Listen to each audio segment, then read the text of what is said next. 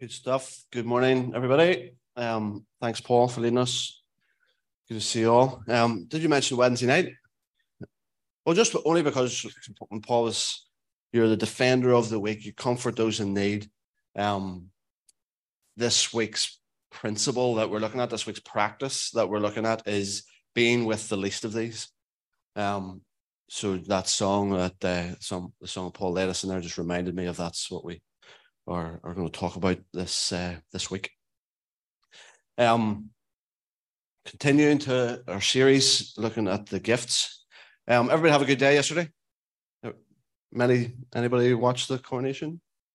Yeah, I watched. I watched most of it. Um, and uh, what struck me was a quite weird thing to be struck by, but I was really struck by the king's army, the king, the, those that were in armor, how tired they looked. Maybe else think they looked really tired.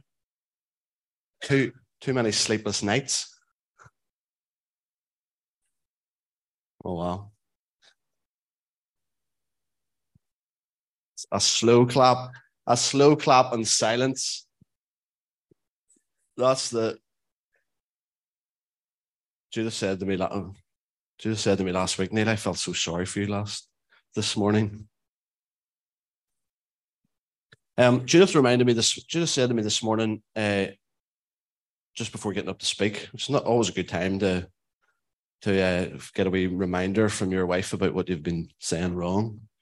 But I'm really glad that she did because she told me, "Do you know that the last few weeks you've been saying don't leave your gift unwrapped?"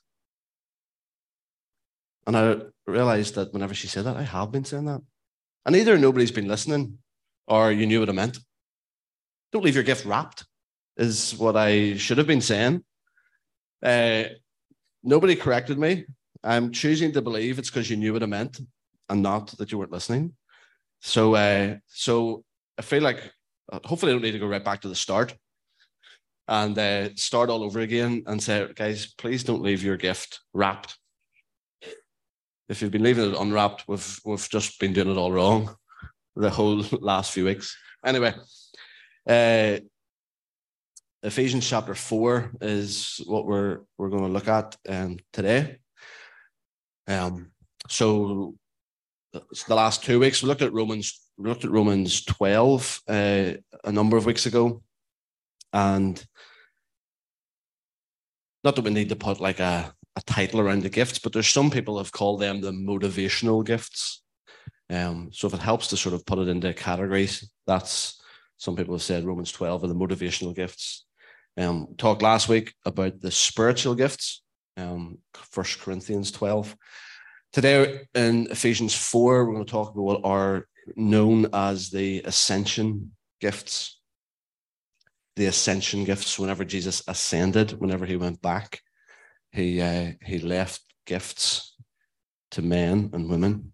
And we're going to talk about those today.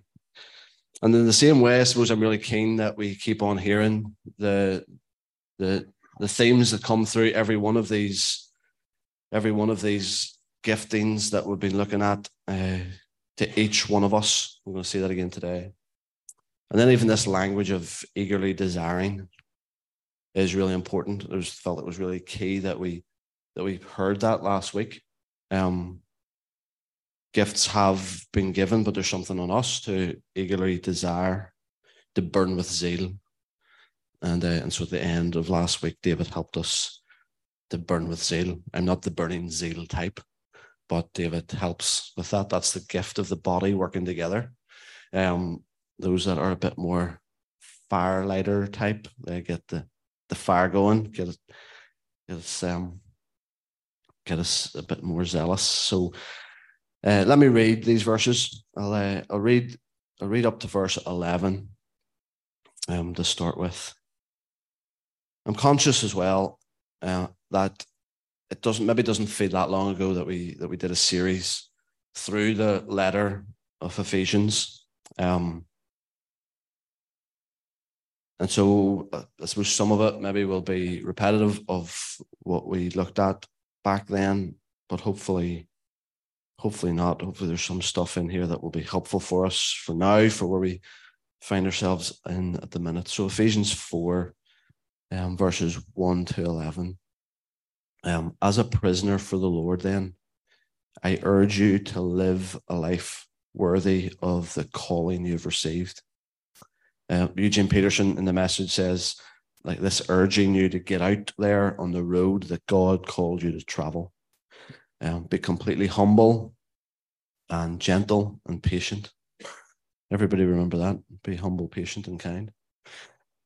Um, bearing with one another in love, making every effort to keep the unity of the Spirit through the bond of peace. There is one body and one Spirit. Again, if I was to use Eugene Peterson's paraphrase, he says, You're in reference to the one body, you're called to travel on the same road in one direction. There is one body and one spirit, just as you were called to one hope when you were called, one Lord, one faith, one baptism, one God and Father of all, who is over all and through all and in all. Pay attention. Verse 7 But to each one of us, grace has been given. To each one of us, grace has been given. A gift has been given as Christ apportioned it. This is why it says, When he ascended on high, he led captives in his train and gave gifts to men and women. What does he ascended mean except that he who also descended to the lower earthly regions, he who descended is the very one who ascended higher than all the heavens in order to fill the whole universe. It was he who gave some to be apostles, some to be prophets, some to be evangelists, and some to be pastors and teachers. I'll go on to prepare God's people for works of service so that the body of Christ may be built up until we all reach unity in the faith and in the knowledge of the Son of God and become mature, attaining to the whole measure of the fullness of Christ. What do you say then, Nav? This is the word of the Lord. Thank you. Um, so Ephesus, this is that this letter like I just loved the chance to go back for if for no other reason. If, if I even repeated myself what I said the last time we talked about Ephesians four, it's just worth going back. This Ephesians, this letter is a masterpiece. This is the this is the blueprint of the church. This, if you want to get to the DNA, you want to cut the church open. What does it bleed? This is this is this is the letter that reveals that. See, Ephesus is the strategic city in the Roman Empire. And we see through the letter, we see through the book of Acts, we see through Paul's letters how the how over and over throughout the church, the church in the New Testament, it was established and then it expanded. It established and then it expanded. And so if you want to know what why that happened, then you need to look at the DNA. You need to look at the blueprint of the church. And Ephesus is that blueprint. And so for Paul, it was not just a matter of creating a monument it was not just creating a, a, a, establishing something for other people to come along and maintain it. That's not what the, the church is for. If I'm to be really critical of the church, I speak it as one who is part of it. I'm not pointing the finger at it, I'm part of it. But too often we've created monuments, too often we've established in order to maintain, rather than being caught up with this movement of the Spirit. And Paul is encouraging us. I think the language, I don't know enough about the Greek, but the tenses, the verbs, the language that is used in Ephesus, it's so uh, it's it's constitutional language. It's established once, but it's for all. It's once and for all type language. This is what is established then, and it is as meaningful and as powerful for us as it is now. They were open to the movement of the Spirit. And that's what we that's what we're longing for in this place. And that's what we're longing for as we continue to talk around these gifts. we have to exhaust this in order for us all to get it, we'll do it. I suppose one of the most one of the most key things is that we need to be open to the movement of the spirit in order to fulfill your spiritual destiny. You need to be open to the movement of the spirit in order to, to see what it is that you were made for need to be open to the Spirit in order to, to, to fully unwrap your gift and not leave it wrapped. Um, and this is the, the, the goal of this, the heart of this, the heart of Paul. He's caught the Father's heart He's caught the ministry of Jesus. He caught why Jesus came in order to fill the universe. He went lower than anybody could possibly have went. And so I don't say this flippantly this morning, but if you feel low today, if you're in a place where you're feeling low and you're feeling down, I want you to know that Jesus has went even lower. He's went even lower, so he know, he he sees you, he knows you, he fully identifies with your with your pain, with what it is that's causing you to be low. Jesus has went lower than you could possibly imagine. He's went lower than the lowest. And then he's also ascended to the highest. And he's done that. He's went as low as he possibly could go. And I know we've talked about this before, but it is worth saying again and again and again. He's went lower than we could possibly, he could possibly go, higher than he could possibly go in order to fill all things, in order to fill the whole universe with himself, so that he might fill all things. And so he has ascended. We know that. As we sit here today, risen, exalted, Jesus sits in bodily form at the right hand of the Father. That's where he is. He ascended. So, what does that mean? How is he going to fill the universe if he's ascended? These ascension gifts are the answer. How is he going to fill all things? How is he going to fill the universe with his presence? How is he going to fill all things with himself? And it's through the church. It's through the church, it's through the body of Christ functioning as it should. It's through the body of Christ filling the universe with his presence. And so, his, so the gifts are given. The gifts are given so that the universe will be filled with his presence. The universe will be, as Habakkuk said, be fill, full of the knowledge of the glory of the Lord. Um, and so when it comes to these ascension gifts, uh, the apostle, the prophet, the evangelist, the shepherd, and the teacher, um, the, over the last sort of maybe eight, nine, ten years, the work of Alan Hirsch, he's an Australian missiologist that has been so helpful for me anyway with this um, with this language with this fivefold ministry, as we can call it, or the ascension gifts, whatever you are, whatever you are most comfortable with. But listen to what he says. Should I remind you, Ephesians 4, he gave some to be apostles, some to be prophets, some to be evangelists, some to be pastors, and some to be teachers. And so Alan Hirsch says Ephesians 4, verse 11, is nothing less than the ministry of Christ expressing itself through the body of Christ. Anything less than a fivefold ministry is a misrepresentation of the ministry of Christ, and by consequence, leads to misrepresentation of Christ in the world. A, that's, that's a pretty big deal if he's right. This is nothing less than the ministry of Christ expressing itself through the body of Christ anything less than fivefold, then this fivefold ministry is a misrepresentation of the ministry of Christ, and by consequence, leads to misrepresentation of Christ in the world. And I think it's why these five gifts are really important. They're really important because without the fivefold ministry, without these five gifts functioning and in operation, the church misses out but also the world misses out. The world is missing out because the world is longing for a church that is fully functioning, longing for a body that is fully functioning, that is working at its full capacity. And again, I'm not, I promise you, I'm not pointing my finger out. Uh, we have as much to point our finger in as, as we have at anybody else. And I think the church misses out and the world misses out because we haven't honored all of these gifts.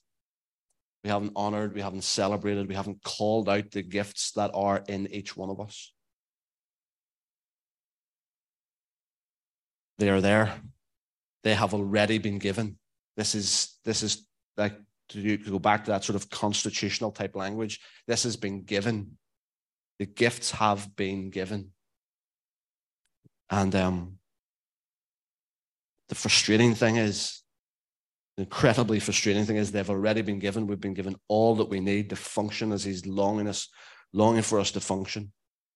Um, give us all that we need to reach a world who are longing for comfort for those that are in need, longing to, to lift people up, longing for all of what we've sang and, and thought about this morning. We've got all that we need, but this, these gifts that would cause us to become fully functional are just lying dormant. I was saying this to William this morning. Of uh, last night, there was like just feeling the honestly, just times feeling the pain of this. Because I hate even saying this out loud, but it almost feels like the church is on. I'm not saying this is the case, but I'm almost asking the question: Is, is like is the church on life support? Because if our bodies were to function, if our bodies were to function at 40 to 60 percent of how they should be functioning, would be in bother there'd be serious issues that would be going on in here. We would be needing significant help to stay alive. Our body is not functioning well if it's only operating at 40 to 60. And I use that figure because I think that the apostle and the prophet has been so neglected and so ignored.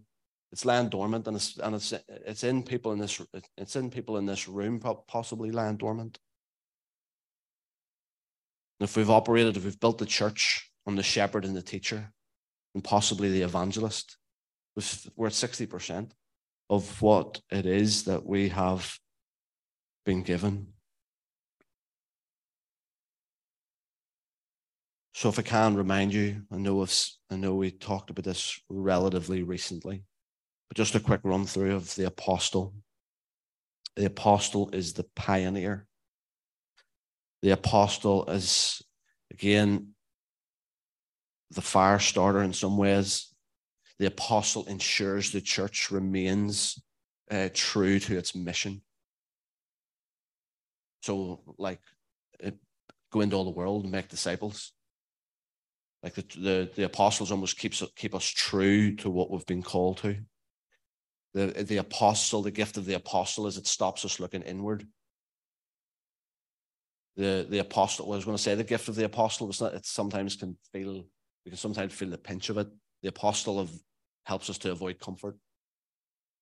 So much of the church we want to we want to maintain, we want comfort, we want the best worship, we want the the slickest kids presentations, we want we want all of that. And that's good. I'm not saying that we shouldn't do that. But the apostle keeps us true to our mission. The apostle stops us from staying in our comfort zone the, the, the, the apostle continues to be like a foundation layer. We could keep going, but the prophet, the prophet brings God's heart to us. The prophet sees and hears what it is that the Spirit is doing. And sometimes that means going beyond what seems rational, going beyond what seems is right before us. The prophet takes us beyond that, helps us to see and hear what it is that the Spirit is doing. The evangelists, and uh, if you're about on Wednesday night, we, we suppose we talked a wee bit around this because we're talking about proclaiming the gospel. And so the evangelists are those that draw people. The evangelists are those people who are contagious. The evangelists are those who proclaim. The problem is that some of us think the evangelist we've just thought of the evangelist as being the proclamation is stand out in a street corner with a with a microphone in your hand, roaring and shouting as people walk past. The evangelist is that for me. That's not contagious. For me, the evangelist is someone who will uh, who will proclaim with their whole lives, that will model Jesus and draw people, and will be contagious. They'll they're people people, people. No, can't, can't be right. People, persons. Oh man, you know what I mean. Um, the shepherds, the shepherds are passionate about a loving community of people. Passionate about a loving community of people. And so, so, so I think of myself. I think the church, this, we would not function well. We would not fully function well if we didn't begin at least to create space for the apostle and the prophetic because I'm a, I, I think I'm a shepherd. And so all day long, I, I just want to please people. So if I can create a loving community of people, we'll just sit in here all day long singing Kumbaya, and I'd be more than happy. If everybody's drinking coffee and patting each other in the back, that's like that's the dream for me. But I need apostles and prophets to, to, to keep us true to our mission, which is out there. Keep us true to what we've been called to. Respond to what it is that the, that the Spirit is doing and saying. And then we have the teacher. And, with, and all of this needs to work together because sometimes the prophets can get up here and people can be like, what is he talking about? What on earth is he talking about? We need the teachers that will come up and mediate wisdom, the teachers that will mediate understanding. And maybe the question, maybe you still have the question, why? Why these gifts? Why these five in particular? Because I think they these five are the extension of the ministry of Jesus. Jesus is the exemplar of all five of these gifts the greatest apostle, the greatest prophet, the chief shepherd, the good shepherd, the best teacher, the most incredible evangelist. He's all of those things. And so he's given these gifts in order to, to be an extension of the ministry of Christ. Why else is he given these gifts? In order to equip the saints, in order to equip the saints to do the work in order to equip the saints to fill the whole universe with himself, to fill the whole universe with his presence. And so the language that I've become really comfortable with uh, using over the last number of years is just apest. So apest is obviously the, all of those letters just in, in a word, apest. And why that is helpful for me is because it reminds me that it comes as a unit. This comes as a is as a as a whole package or not at all. We have we have separated them all out we've um, we've built our churches. We've tried to expand our churches. We've established them on the shepherd, the evangelist, and the teacher. And when they're established on that, that is good, but is very little expansion, very little multiplication we see here today, at least in the West because we've built on the evangelist, shepherd, and teacher, and for so for health, for the health of the church, for the church to stay alive and its heart still beating, we need um, we need the apostle and the prophet. We need each. We need to recognize. I think this comes as a whole package because then each function needs the other to be itself. Again, some of my greatest pain, some of my greatest frustration is gifted evangelists or gifted prophets find themselves not able to function within the fivefold without without not able to function within the body ministry and they're off doing their own thing. And that is I just think it is really unhelpful. Don't think it serves the body of Christ well when people establish their their their own ministries based on one one gifting. And what is at stake, I think, is in this conversation is um, is the church's capacity to attain to the fullness of Christ. See, we've been this is this has these have been given um, to extend the ministry of Christ, to prepare God's people for service um, until we all reach unity in the faith. And almost a by the way, because we talked about this last week, the spiritual gifts for me are 100% for today. And we started, we looked at First Corinthians where, where Paul said that um, these, these gifts have been given until Jesus comes back. And so until Jesus comes back, these spiritual gifts are still needed. Um, and I think language is uh, similar here. Anybody want to put their hand up to say, like to say we have all reached unity in the faith? I don't think we have. And so, and so, and so until we have reached the unity of faith, these gifts are essential, they are necessary. Um, until we reach unity in the faith and become mature, attaining to the whole measure of the fullness of Jesus. So it feels to me this conversation is important, and we're opening it, we're opening it up. I'd love that we work this out together that we begin to call out all of these giftings that each one of us have been given. Um, the church's capacity to attain the fullness of Christ is at stake. And so I'd love you to think about this. I'd love you to think about it personally, but I'd love you to consider the church. I'd love you to be bold enough to consider, like, maybe what, where is the point of frustration in this place? Maybe where is the lack in this place? Because if the church, for example, if you if the church lacks missional vision, then the apostolic has been downgraded. It is it has been ignored. And so if that's if that's what you think, then we need to do some work around the apostolic, calling out the apostle. If you think at times maybe there is a lack of wisdom, if you're thinking, um, I'm looking down in case somebody's nodding. If you think at times there's like lack of wisdom or a lack or or moments of thoughtlessness, then the teaching, the teacher, the teaching function is not operating as it should. And we need to think about that. We need to work at that. If you think there's a lack of concern for prayer, I think there's a lack of concern for holiness or lack of concern for justice, then the, then the prophet function is not operating as it should. We need the prophet to call us back to the heart of God. We need the prophet to call us back to what it is that the Spirit is saying and is doing. And so I'm, I, I feel like I, am able to, I think like I am just about bold enough to be able to say, please, if you, there's areas where you think that you are frustrated or there is identifying lack, then if it's if you if what you're going to do with that frustration and lack is just moan about it, then like I don't know what to do with you. but if you're but if you're if your frustration, like if your frustration is is if it's a real frustration, if you've picked up and identified a lack, that is where your gifting probably lies. Like if your frustration, if you find yourself that your frustration is a lack of prayer, your gift is a prophet, or a lack of or a lack of wisdom or a, or a lack of thoughtfulness then you're a teacher. And so you, you, offer your gift to the body.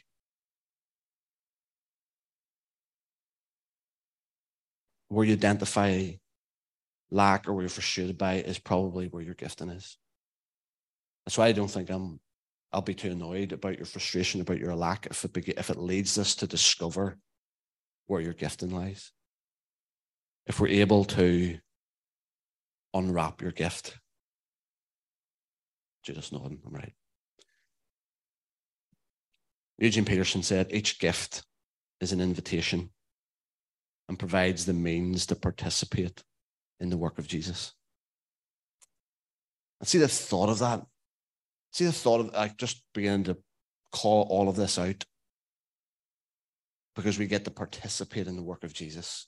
That's it's mad. And I like increasingly just want to give all of myself to that. And to be a part of to be a part of something where we're all on the same road in the same direction, like pursuing these gifts, pursuing Jesus, because we get we've been invited, we get to participate in his work. It's stunning. And I like I still know that. I know that here and find that there's moments where it's getting here. See if it fully got here. In all of us, um, his body would be functioning really well. Church would be all that he intended us to be, and the, the world would see him. Commun- our communities and our neighbors and our families would see him in all his glory and all his goodness. And so Paul's going to finish with one last song. We're just going to end with communion. I was just reading through this again this morning and just recognize that we're that we're gathering around this idea that we're one body. We've been called, um, we've been called to one hope. And, and it was just whenever I read Eugene Peterson's paraphrase that been called to the same road, travel in the same direction. What an opportunity just to acknowledge that we're the body of Christ and to remember him uh, as we finish our time off together. Uh, and so Paul will play, and we'll just pass, we'll just pass the the bread and the cup round as we remember him and acknowledge his body and seek uh, that we would be his body, filling the whole universe with his presence. Yeah, so Father, I, I pray that you would draw near as we as we just offer um, ourselves in, in one last act of worship today, one last act of remembrance this morning. God, you would recognize that uh, you've called us to be one body and you've given us all that we need to function really well. So, so Jesus, I pray that you would unite us in this moment. Pray it would be a unity of faith as we seek to attain to the full measure of Jesus.